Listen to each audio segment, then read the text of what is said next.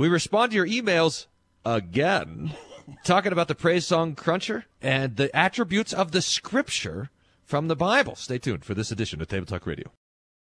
A radio show that confesses Christ.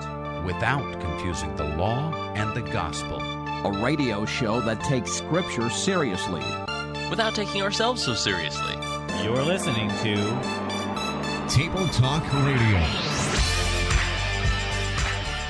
I, I like how he ran in the room thinking that you accidentally articulated baptism incorrectly. Like, wait a minute, you're he said mistaken. to me, he said, "You sound like a heretic." right? Yeah. It wasn't like, boy, they must be playing a game where they're articulating someone else's belief. It was, I think Pastor Wolfmueller is off his rocker.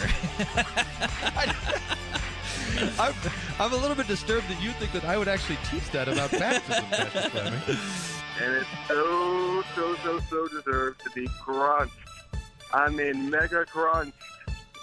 so, uh, if you guys would put Mega the mega crunch. crunch. on the song. That would be awesome. keep uh, preaching the word, pastors. Keep it mediocre, mediocre and hilarious. well, you just ruined your New Year's resolution to listen to good podcasts. This is Yes. Table Talk Radio. That was. What about my New Year's resolution to only make good podcasts? Yeah, that's over That's too. about to go down the tube right now. Yep, that's done. So, uh, any other New Year's resolutions you want to throw under there while, you, while we're at it? Wait for you to read that church sign. I'm still laughing. let's hold let's hold off on that. Oh, easy, easy. That's going to be so great. And you know what's so great about it? Greatest of the not great church signs. It's not even a church sign. I can't wait. What's so great about it is that it's been sitting in our inbox since 2015. So we've been, Hmm. we've been missing out on this hilarity for two and a half years just by not reading our emails. It's like finding a hundred dollar bill in the couch cushions. That's right, and you know that's been washed three times in your in your blue jeans, and now it's in your pocket or something like that. Yeah, that's that's well, I mean, that'd be like being washed ten times in your blue jeans. It's been sitting there so long, but uh, 2014. My blue jeans have probably only been through the wash twice. Sounds about right. Uh huh. All right.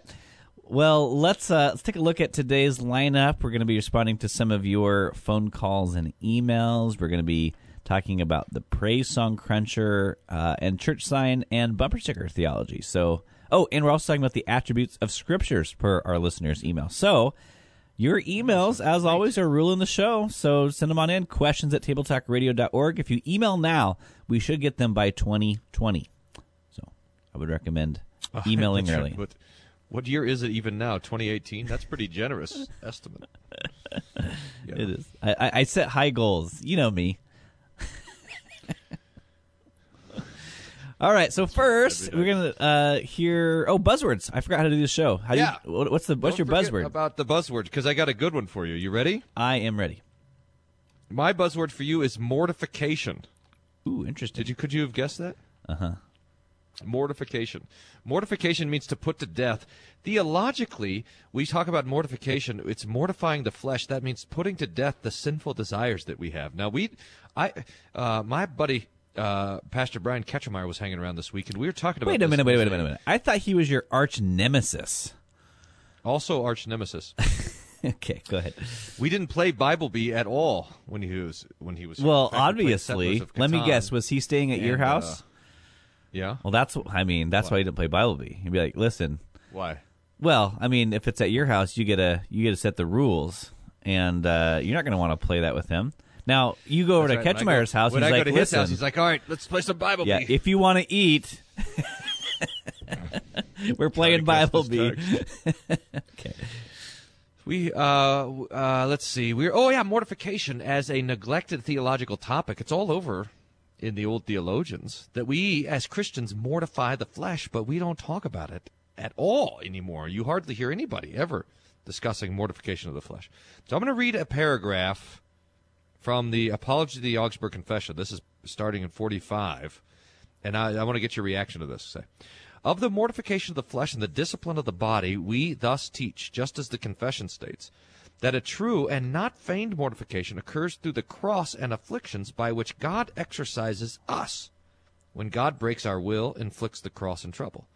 In these we must obey God's will, as Paul says, Romans 12, present your bodies as a living sacrifice. These are spiritual exercises of fear and faith.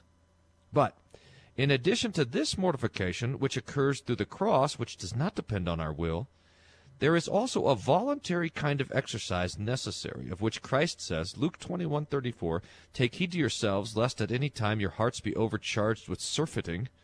And Paul, 1 Corinthians 9:27, "I keep under my body and bring it into subjection," etc. And these exercises are to be undertaken not because they are services that justify, but in order to curb the flesh, lest satiety may overpower us, render us secure and indifferent, the result of which is that men indulge and obey the dispositions of the flesh. This diligence ought to be perpetual because it has the perpetual command of God. Hmm. So I listened to part of that, and um, I think what I was looking for a buzzword. Um, uh, so this this is the thing that we ought to uh, try to not sin, and in fact, even sin less.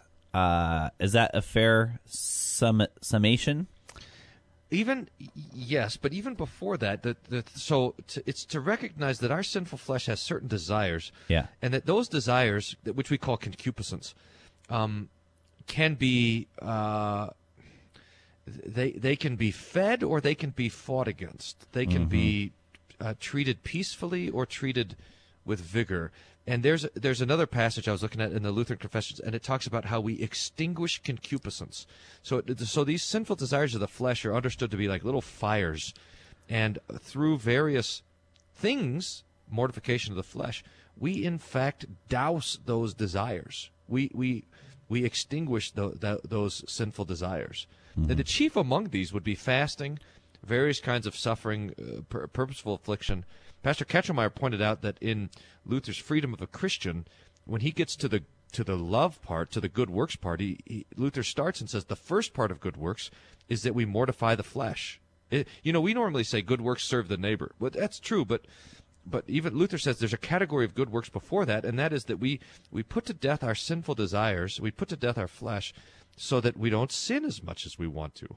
We don't follow our desires. We don't just do what the sinful flesh says, but we're able to say, "Hey, no, that's a false desire. I'm not going to do that thing, but instead, I'm going to do this other thing." Yeah, and I think this is good too because um, this this happens um, in connection in conjunction with uh, the means of grace, right? So um, I think what has been difficult for some people today to deal with is that um, here we, here we have preachers who make the heart and center of their preaching this mortification of the flesh, to which that is all that a hearer ever hears, is that I need to, you know, change my life of of uh, of sinning, and here are some some ways to do it. And um, the problem with with that is just that we we only hear of the law in our sin, and it's never found as its solution in Christ. Uh, I suppose, however, there is a problem in which that we uh, reduce all talk of of the law to be a matter of our own sin before God, and then to say um, that there is no need for, as you say, mortification, and uh, all you got to do is then uh, go hear about Jesus, and um, I, I think I think um, making those categories is probably an error. I think the better way to, to understand this is that yes, we confess our sins. Yes, we are always sinners before God and need uh, the preaching of Christ and need the means of grace as the solution to that sin. And at the same time, the new creation uh, wages war against those uh, desires of the flesh. And so it's not as if I just sit back, relax in my La-Z-Boy, and say, um, you know, sinful desire has uh, has nothing to do with me because I confess my sins and receive absolution. It's that no, now I pick up the war. I, I I do whatever I can to avoid sin, and that's part of the Christian life. Agreed. Oh, okay. So I should probably come up with a buzzword then. I, I have this uh, little reformed website that I'm looking at has some nice terms, and here's a good one: uh, I don't know if I've heard it uh, phrased this way, but I know exactly what it is. King James onlyism. King James onlyism. So that'll probably work into your natural uh, flow of conversation. King James talk about that all the time. Uh, this is the perspective that the King James version of the Bible is the only uh, uh, inspired, uh, authorized version. Now, um, I think King James is a great translation. Um, uses a great you know source and, and all of this for translation, but uh, we have to understand that that that any translation is a work of scholarship, and that could be good or bad scholarship. And there's been a lot of scholarship in uh, biblical uh, translation and uh, what do they call that uh, manuscript work uh, to since 1611 when the King James Bible was written. Um, so we're constantly finding more manuscripts, and the more manuscripts that we find, uh, the more evidence this gives us to a biblical text. So it helps us understand um, maybe the authenticity of of uh, this verse or that verse. Not that any discovery is groundbreaking, life changing, doctrine altering, or anything like that, but it always gets us a little bit closer uh, to the original. And so um, those who would hold to a King James only ism. Um, uh, say that the King James Bible is the only translation that we ought to use, which is um, uh, not grounded in any kind of a uh, scriptural defense at all, because it's not as if Jesus in Matthew 28 said, Go therefore and read the King James Bible, right? That is going to be the first segment of Table Talk Radio when we get back from this break. I know. How did that happen? Did we cut the segments down to like three minutes this we year? we wasted we squandered the whole first segment in my brilliant dialogue and we'll be right back table talk radio Wandered. squandered Wandered indeed. This is Table Talk Radio. You have been warned. I'm reading Luther's sermons from the House Postil every week. You can find it at www.hope-aurora.org. Click on the Luther Sermon Podcast.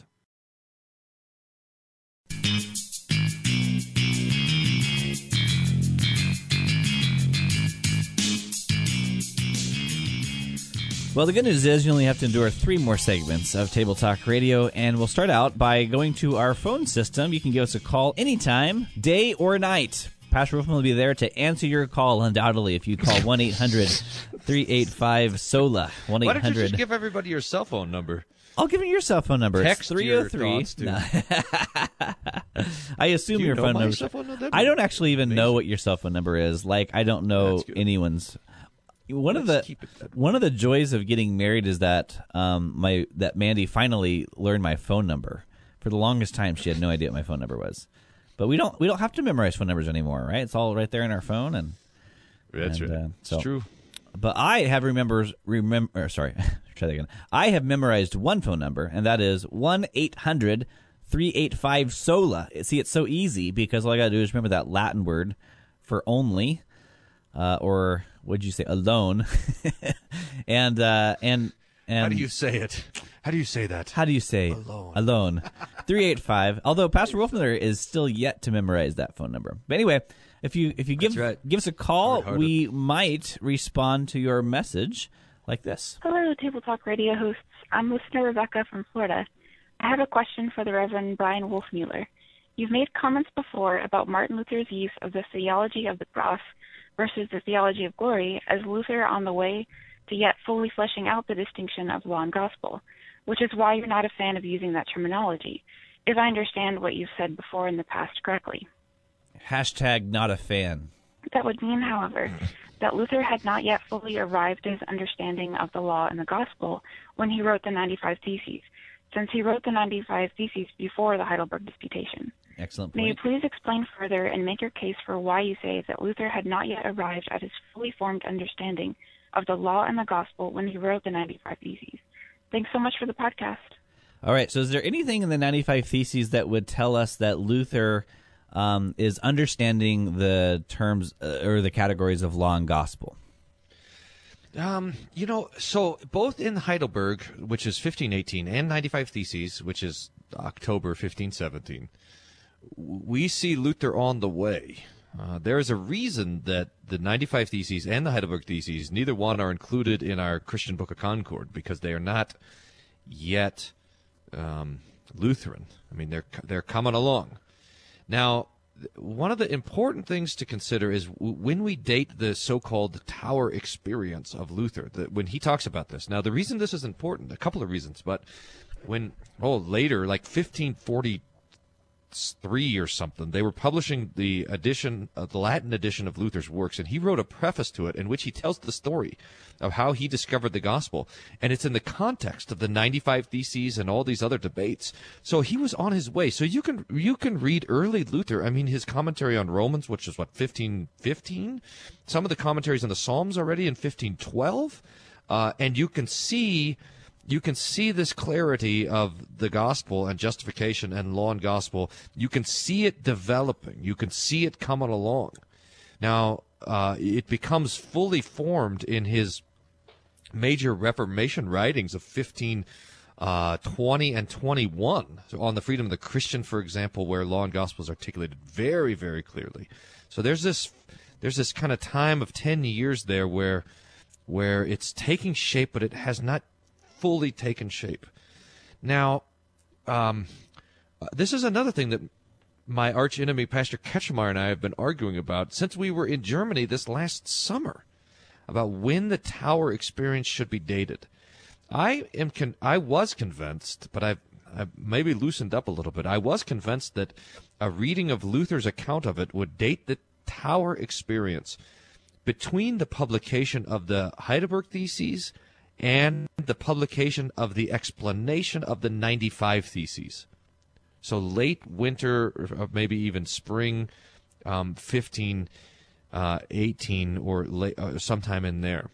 Pastor Ketchemeyer has pushed me back earlier because some of the things that Luther says in his discovery of the gospel, you can you can actually see in his Romans commentary that was written, I believe, in 1515 or 1516. So anyway, the the, the exact date of that is um, is not hundred percent clear uh, like it used to be, even in my own mind. But um, but this means that when we read the 95 Theses and when we read the Heidelberg Theses, uh, let me just say this: that we should be careful when we read those. The Heidelberg Theses has some wonderful stuff in it. I mean, just phenomenal and great stuff to think about. You know, when when Luther says that um, a mortal sin is any sin considered venial, and an, a venial sin is any sin that we consider mortal. I mean, that is really great.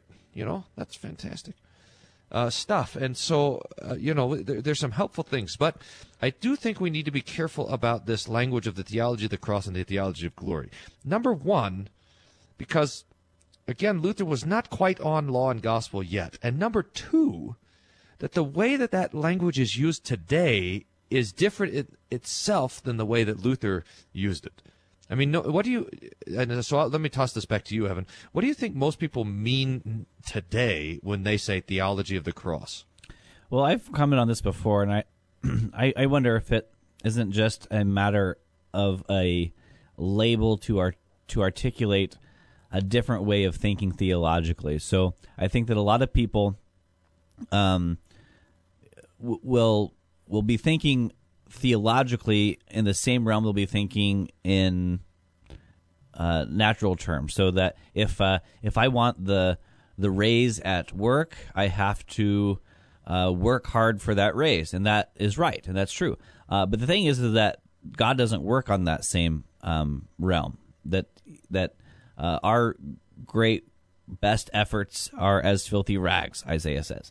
So that um, that there is, even though I mean most Christians would agree with with that notion that our our good works don't merit anything before God. Yet de facto, what a lot of Christians hear from the pulpit week after week is do this, you know, uh, behavior modification, uh, the tips of becoming a better father, and and they're bombarded with um, this.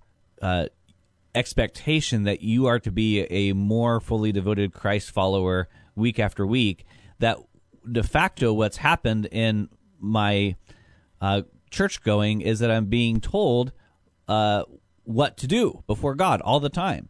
And so when that's the life that some people have lived, and then come into a understanding of law and gospel to realize that my uh, weekly diet from the pulpit is that of what Christ has done for me rather than what I am to do for God, it brings about a whole new way of thinking theologically. And I think people like a label to put on that, and a convenient label is the theology of the cross versus theology of glory. Even if I, now I might be completely wrong because there's a whole lot more underneath the uh, the you know the terms theology of cross versus theology of glory, but I think that's why people gravitate towards it. I think so too. I'm not sure that, but it it and it doesn't. It's just not enough. It doesn't get there. Um, it, I mean, it is it, it is profound for people to realize that you know. Um, I mean, because otherwise we think suffering that I endure in this life is is bad and that's the end of it. But what the theology of the cross brings to us and delivers to us is that God uh, works through suffering. And that's maybe something that's somewhat unique um, to a discussion of theology of the cross that just plain old long gospel doesn't deliver, deliver to us. Right, that's right. So Luther will talk. Uh, he, he so this language of theology of cross versus theology of glory.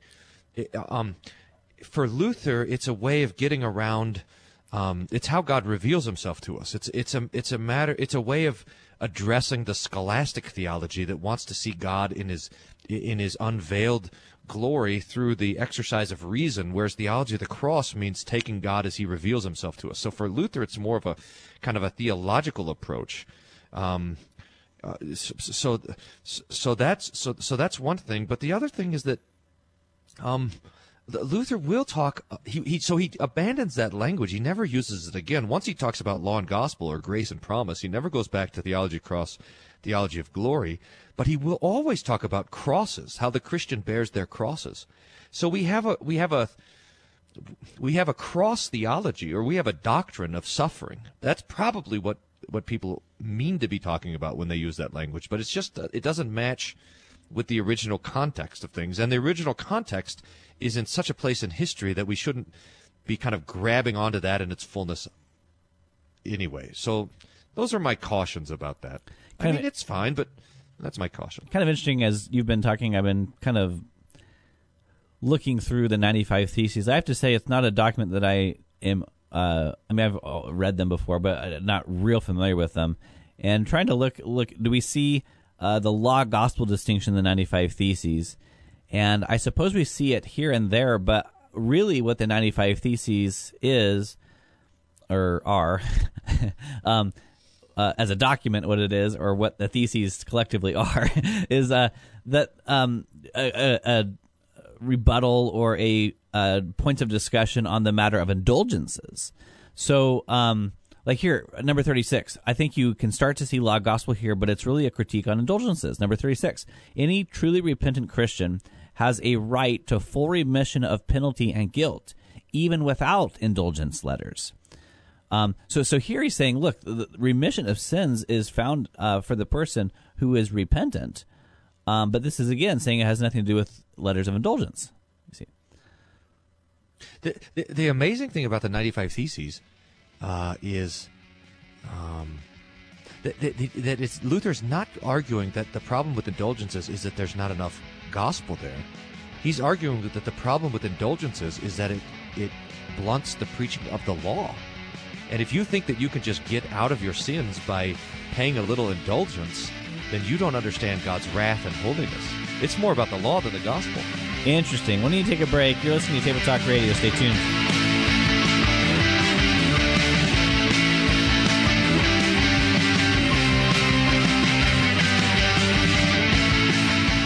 For those times when you just want to be alone. This is Table Talk Radio. Hey, daily devotions for your family. Around the Word is found at whatdoesthismean.org.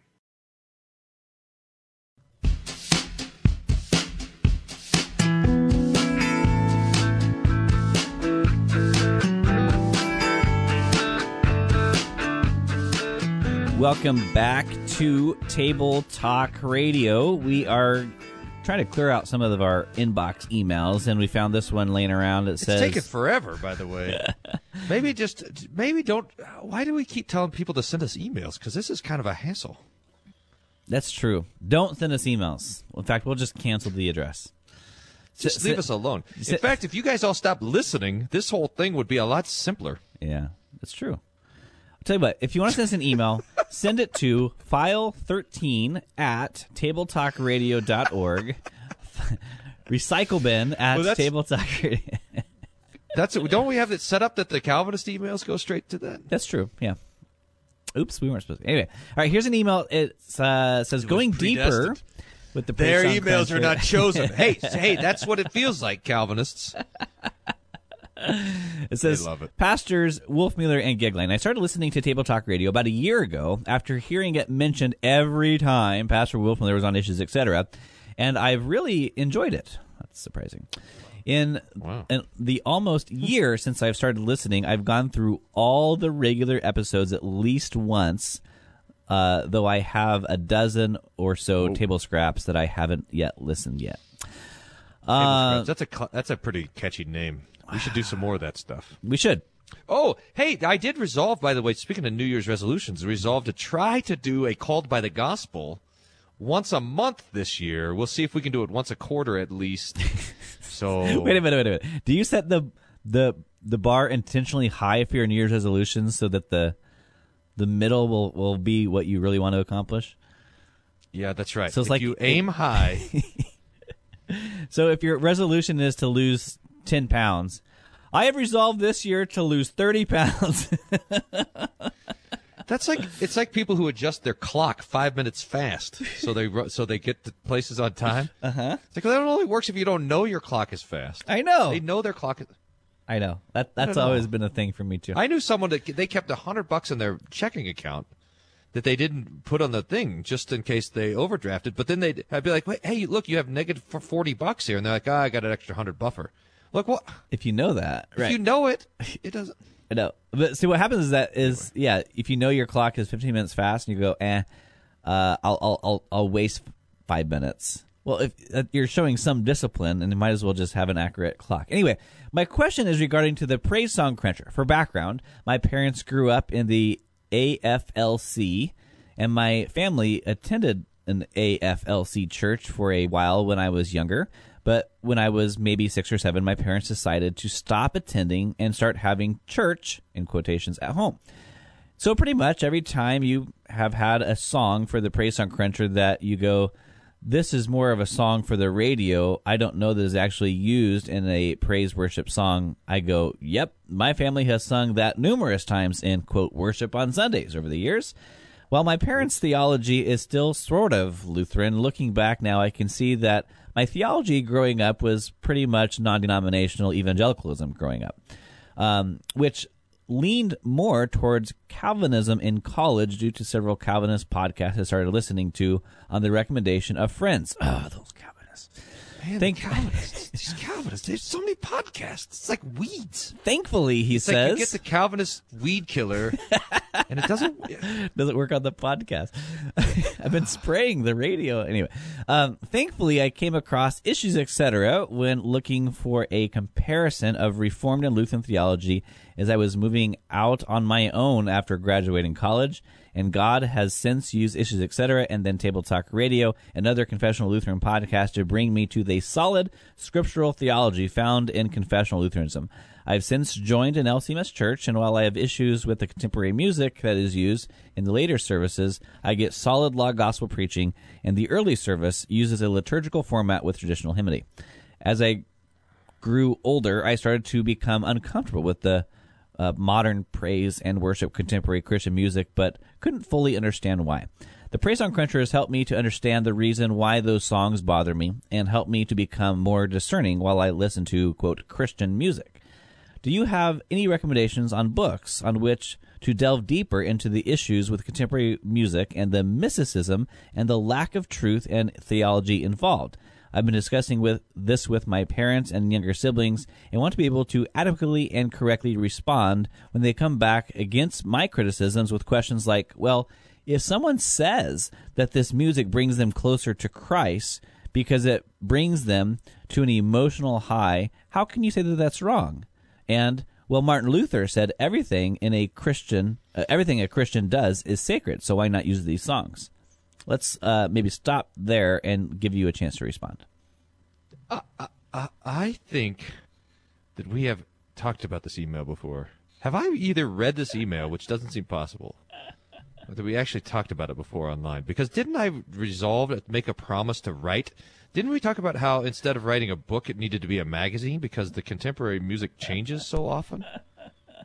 That's possible. My New Year's resolution was to read every email twice, which is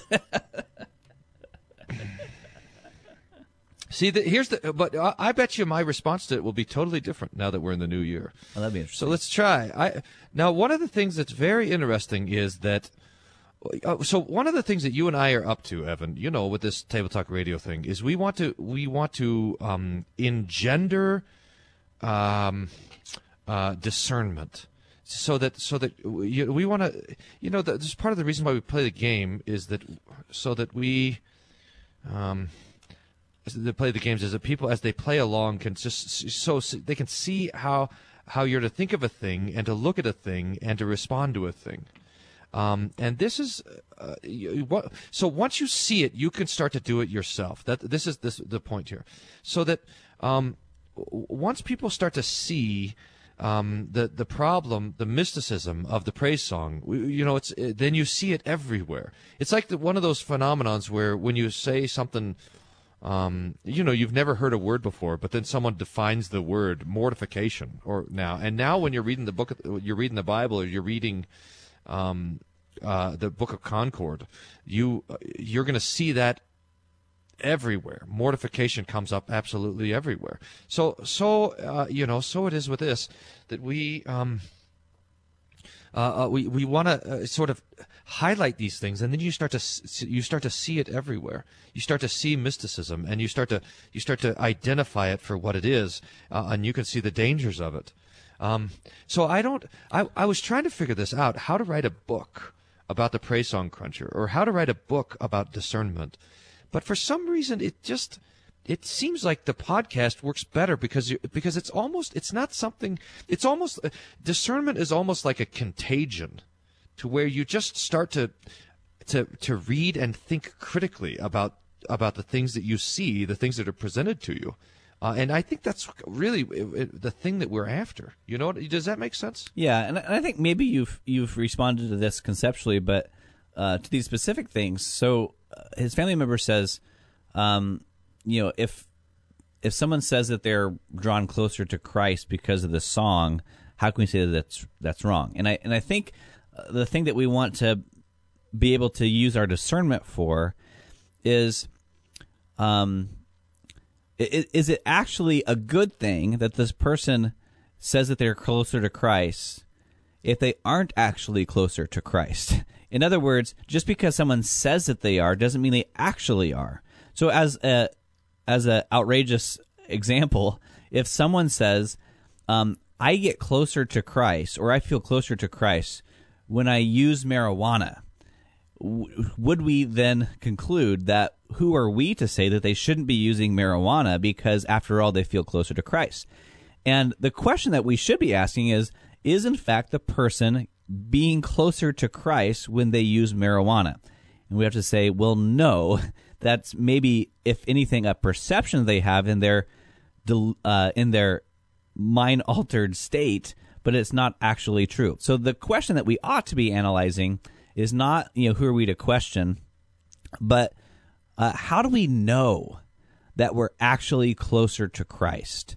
And I think Right, that what right, the right. what the praise song cruncher was trying to point out was that our emotions are an inadequate, uh, in fact, even a deceiving measure to determine our proximity to Christ.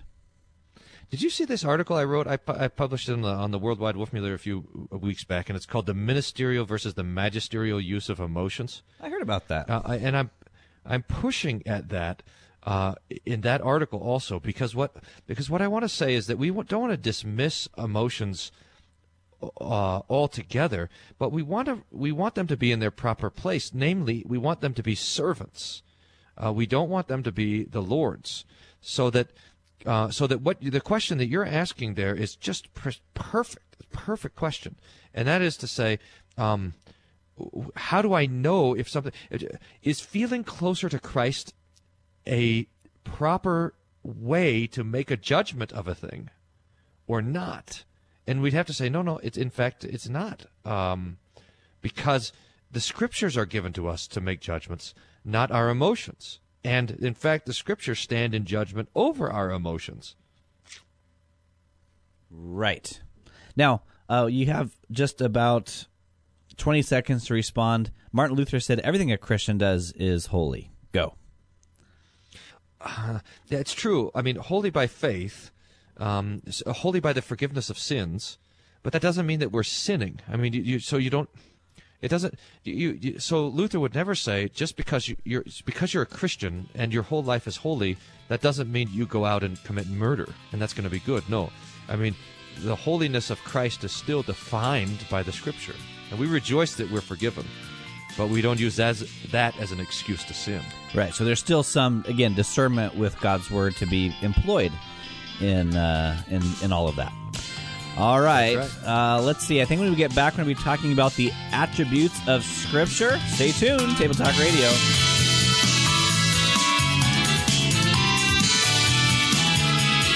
Is this, is this the worst of our bunks? No. Table Talk Radio, where the voice crying in the wilderness is the listener. The daily Bible meditation blog is at rightlydividedbible.wordpress.com, where three chapters of the Bible are considered each day. Check it out.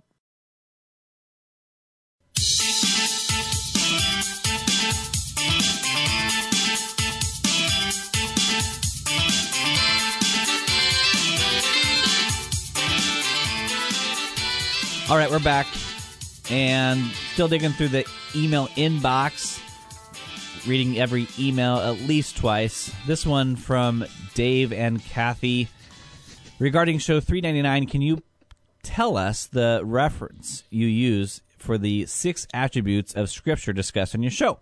We have used this podcast as a Bible study but would like to read directly from your source on the attributes for deeper discussions, reference, and understanding. Okay, so I'm going to go through these attributes of Scripture, and you give us a biblical reference for each one. The first one is inerrancy. Where do we go to to discuss that the Bible is without error? Well, the the chief text. So, for, isn't the first one inspiration? Okay, inspiration the chief text for inspiration is is and this is in fact going to be the thing that governs our understanding of inerrancy and infallibility is uh, 2 Timothy 3:16 all scripture is given by inspiration of God and is profitable for doctrine for reproof for correction for correction and instruction in righteousness. So uh, the the scripture is theopneumatios is the beautiful Greek word I think used there. God breathed God spirited um, inspired by God, we say, in the King James onlyism tradition. And so that is going to be the fountainhead of a lot of these things. Well done. Um, hey, thank you. Um, so that's going to be the start. And I'm, by the way, I, I pulled up just to pull a bunch of script, scriptures. I, I have this Outlines of Doctrinal Theology by Augustus Lawrence Graebner. Do you have that thing? No. I've got it. I just downloaded it on Google Books, so I got it on my tablet, and it just goes. It has an outline of of dogmatic theology, and then it just has the scripture references there. Blam, blam, blam, blam, blam. Uh, one after another after another. So he uses slightly different categories for. So he has the authority of the scripture to start with, um, and then um, uh, and then it has kind of a bunch of categories under that. So I'll have to sort through these because he uses slightly different attributes. But this is a handy little thing. So if you want a reference that has a Bible study, you can go and download this book for free on Google Play. Again, it's uh, Augustus Lawrence Graebner, uh, Outlines of Doctrinal Theology on Google Books, and it has tons of Bible passages here. So that's what I'm I'm pulling some of these from. So do we use the uh, Second Timothy. T- I mean, obviously one flows from the other, but do we use the Second Timothy text to uh, not only defend infallibility but also to defend uh, inspir. Uh, sorry, um, we use it to defend inspiration, but do we also use it to defend inerrancy and infallibility, or are there other texts that would be more applicable for those second two? Yeah, so um, so they derive from that, but there are other texts as well. So let's see. So the difference between inerrancy and infallibility is um, the uh, inerrant means no errors, and infallible means cannot err. And so the best for the infallibility is the text in John. I'm, I'm flipping around to try to f- see it. Uh, and it says that uh, God who cannot lie. Um, so, so for example, uh, John 8 is one text. John 8, uh, 45, it says, I tell you the truth. Uh, this is the, how Jesus, he always speaks the truth. And there's another great passage in John, I'm going to find it as I flip through here, where it says, The Lord cannot lie. That's where we get infallibility. Um, and then, uh, as far as uh, inerrancy, um, uh, we have, let's see here. Uh, Second Peter one. This also has to do with inspiration. Second Peter one nineteen. We have a more sure word of prophecy, which you do well to take heed. A little bit beyond that, you have the text from uh, where he talks about how all the prophets uh, were inspired by the Holy Spirit. Uh, and then we also have the John 17 text where Jesus says, um, uh, uh, uh, I pray that they may be one. And then he says, Your word, uh, that they may be one in your word. And he says, Your word is truth. How come I get, these texts are not right? Sorry, I thought I had these a little more uh, organized than I do, but apparently I don't. Okay. So That's okay. Keep going. Okay. They're going to shake out here pretty quick. All right. So so uh, even though we would understand inerrancy and infallibility on the basis that it is inspired because God cannot speak lies, um, we have that witness to us throughout Scripture about the the truthfulness of what God says. Um, and then the, the other attribute um, is the Uh, uh, okay, here, so here's another one. So John ten thirty five, Scripture cannot be broken. Uh, Psalm one nineteen verse one sixty, Thy word is true from the beginning. Psalm 119, 140, Thy word is very pure, therefore thy servant loveth it. So, so there's a couple for also for inerrancy and infallibility. Ah, very good. All right, and then there's the clarity, and this is the assertion that um, the Bible is communicated to us in human language. It's objectively understandable. It engages the rules of grammar and human reason so that uh, it is um, comprehensible. It's not in this kind of a secret code that that is uh, above human understanding. Where do we understand that from the scriptures? So I got a long list here. This is great. So the chief text here is going to be Psalm 119, 105. Thy word is a lamp to my feet and a light to my path. Psalm 119, verse 130. The entrance of thy word giveth light and gives understanding to the simple. Again, for uh, 2 Peter 1:19, we have a more sure word of prophecy, un, uh, where you do well to take heed as unto a light that shineth in a dark place until the day dawns. Psalm 119, verse 8 The statutes of the Lord are, are right, rejoicing the heart. The commandments of the Lord are pure, enlightening the eyes. Um, how about this? Ephesians 3 3 and 4. How that by revelation he made known unto me the mystery, as I wrote before in a few words, whereby when you read you may understand my knowledge in the mystery of Christ. That's a beautiful one. John 8:31 again, you will know the truth, the truth will set you free. Um, 2 Corinthians 4, an interesting text, verses 3 and 4. If our gospel is hid, it's hid to them that are lost, in whom the God of this world has blinded the minds of them which believe not, lest the light of the glorious gospel of Christ, who is the image of God, should shine unto them. Uh, also, 2 Peter 3, 15 and 16, where it talks about Paul, how some things are hard to understand, the unlearned tw- twist, etc. Um, but this is how he th- this is this equation of the apostles with the word of God. That's also an important text. Okay. The next one is the sufficiency of Scripture. This is the teaching that uh, if God has given us His holy word, then we need not look to any other source for divine revelation. That God has given us His word, and that is enough for us. It's sufficient. Um, I have a have I have a texts. I have a narrative text I Oh. like to go to all the time, but I want to hear first the text that you have, and then I'll see if it covers the one I have in mind. Sure. So Isaiah 8:20, to the law, to the testimony, if they speak not according to this word, it's because there's no light in them. 2 Timothy 3:16 quoted before, but then verse 17 that the man of God may be perfect, thoroughly furnished for all good works. And then uh, Luke 16, which is the um, the Lazarus and the rich man. That might be your narrative. Yep, that was the one. If they hear not Moses and the prophets, neither will they be persuaded though one rise from the dead. That's verse 31.